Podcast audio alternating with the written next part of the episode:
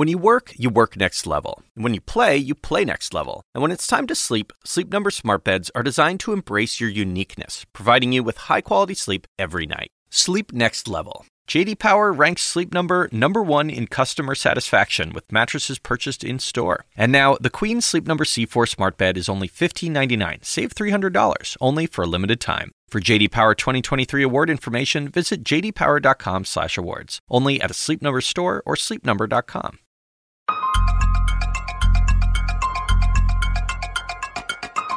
Hey everyone, this is the Daily DC Impeachment Watch. I'm Zach Wolf, a senior writer here at CNN and the publisher of the Impeachment Watch newsletter. Please go to cnn.com/impeachment. That's where we update throughout the day with all the latest news and analysis. And it's also where you can sign up for that newsletter I write every day. We put a lot of work into that. It will make you much smarter, I hope. I've got two colleagues on the podcast today, but I want to set the scene a little bit. Right now, senators are submitting questions to Chief Justice John Roberts, who reads them aloud, completely deadpan. It's kind of a weird scene. The lawyers then have five minutes to answer each question.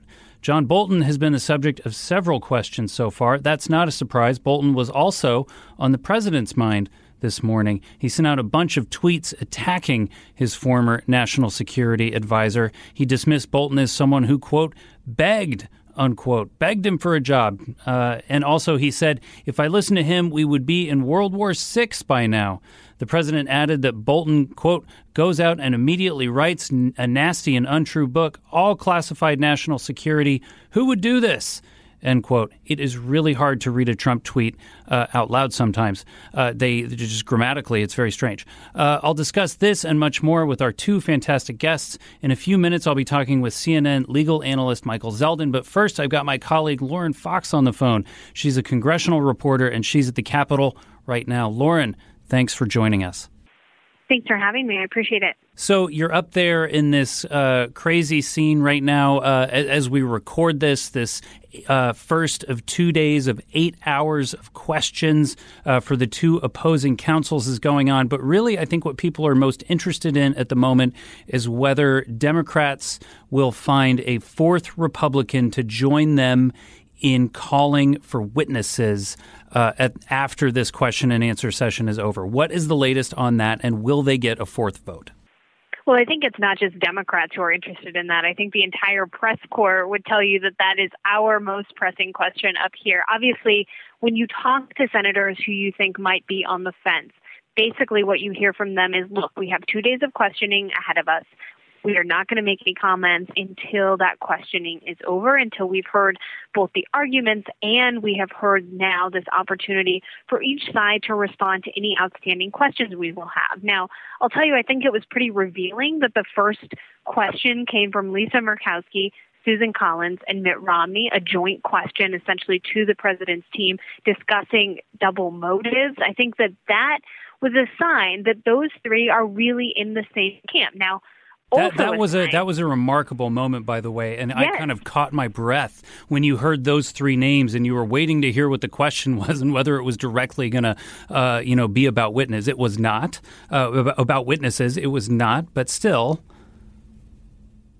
and I, I think it was significant that Lamar Alexander, who is another member who we've been watching really closely, wasn't included on that question. It was the three of them. Also, important context of the day is the fact that Lisa Murkowski was in Senator Majority Leader Mitch McConnell's office this morning. So, that gives us a sense that behind the scenes, there's obviously a lot of work that's happening between leadership to try to convince one of those moderates, maybe Lisa Murkowski, not to vote four witnesses. Now, at the end of the day, it takes for Republicans. Right now, even if Lisa Murkowski voted for witnesses, that would only be three with Susan Collins and Mitt Romney, who have certainly signaled that they're moving more in that direction. But I will tell you that Democrats are looking very closely at their colleagues and who might fold or at least cross the aisle with them. And I'll tell you, that there's not a whole lot of spare time up here for Democrats to be talking to their colleagues. It's not that they can, it's not that they aren't,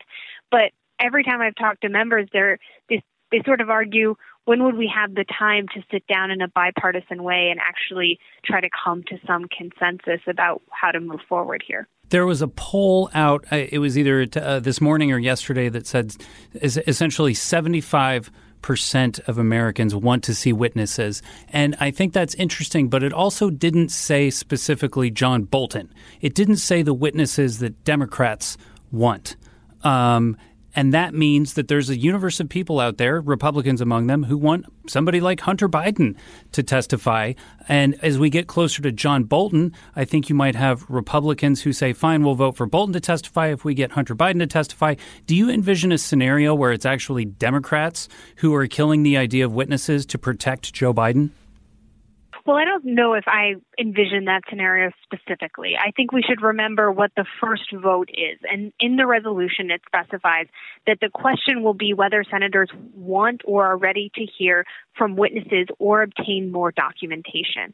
That is the vote that we're watching very closely. It's significant that there are not specific names in the resolution. It doesn't say Hunter Biden. It doesn't say John Bolton. It simply says, are we ready for witnesses? And I will tell you behind closed doors, the the argument that McConnell has been making to his conference is that you don't know where this goes if you vote for witnesses because there aren't names specified here. There's not an agreement that's baked in that we know which direction this trial moves if we start going into this Wild West scenario of witnesses. And that has been, I think, a little nerve wracking for some Demo- for some Republicans, excuse me, who are up for reelection in 2020. So much so that yesterday in that closed door lunch, a couple of them stood up and made that case.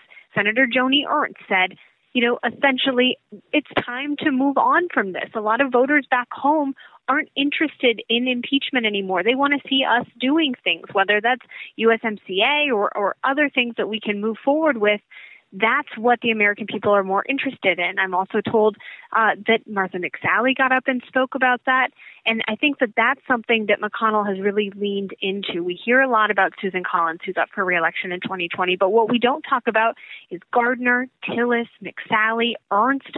Those people are up for reelection too, and they obviously have an interest in moving on from this trial because what they're hearing from voters back home is can you do something that actually matters to me? And they can't break with Trump because if they do, they risk alienating the president, making him upset. That doesn't help them back home because as much as a lot of Democrats want to see witnesses, the reality is Democrats aren't going to be voting for Cory Gardner in Colorado. He has to turn out every single Republican he can in the state, and he can't alienate any of them by trying to break with Trump on something as big as the president's impeachment trial in the Senate.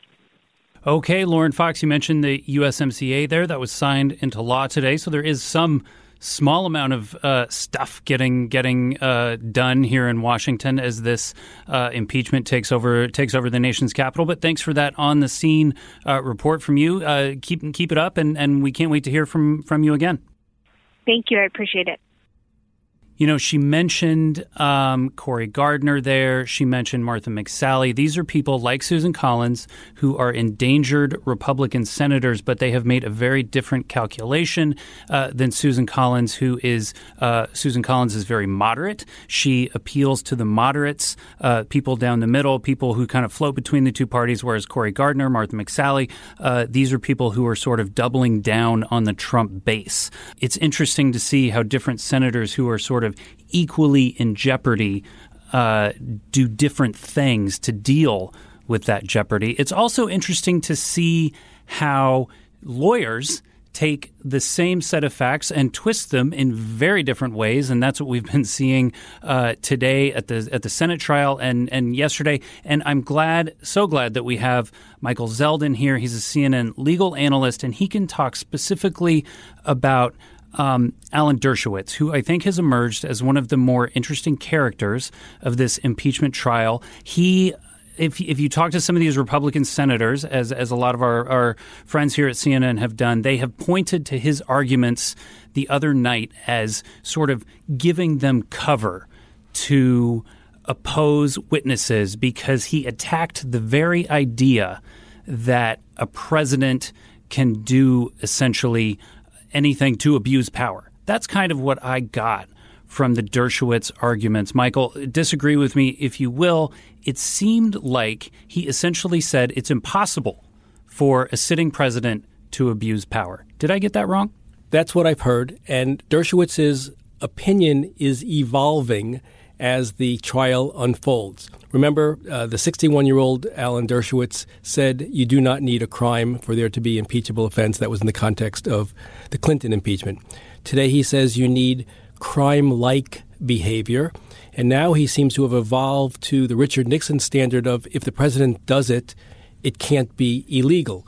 All of his positions. Say that again. That is a remarkable idea.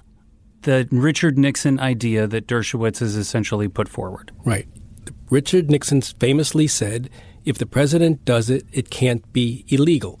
And that notion, I think, was roundly rejected at the time and should be roundly rejected now. The president is not a king.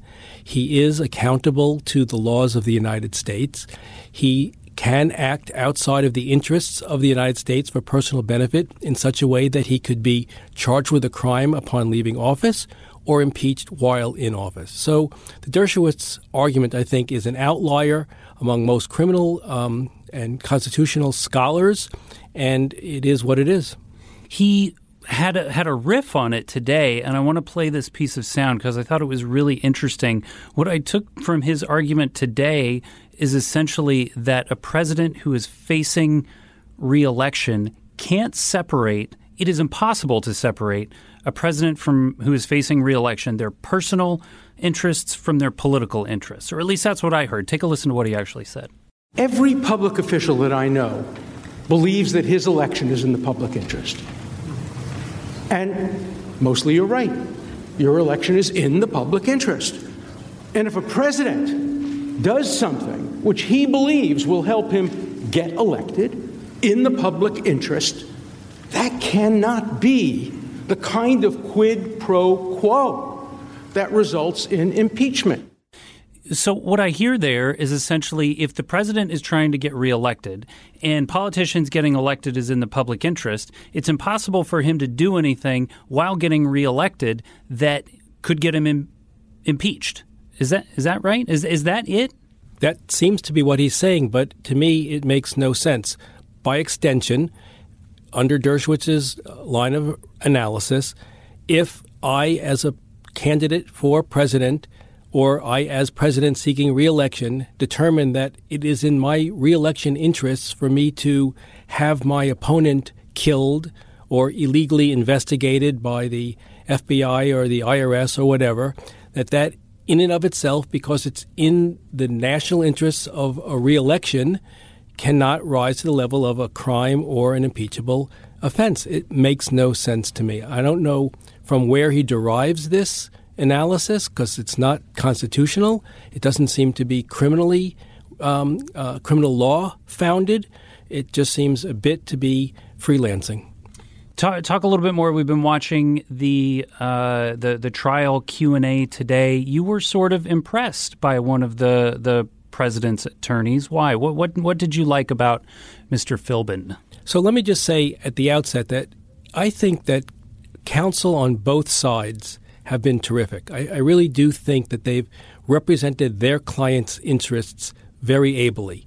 The ones who stand out for me are Pat Philbin on the Trump team side and Adam Schiff on the House side. I'm just impressed by their encyclopedic knowledge of the underlying facts. The, the record before them is enormous, and they seem to, with alacrity, move from one point to another point. And they're both very well spoken, very calm in their demeanor, and very, therefore, easy to hear. Some of the other ones seem to be reading answers, and you sort of want them to say, you want to say to them, sort of like, slow down, or can you give me the paper that I can read myself? But whereas these guys are good orders, very impressive.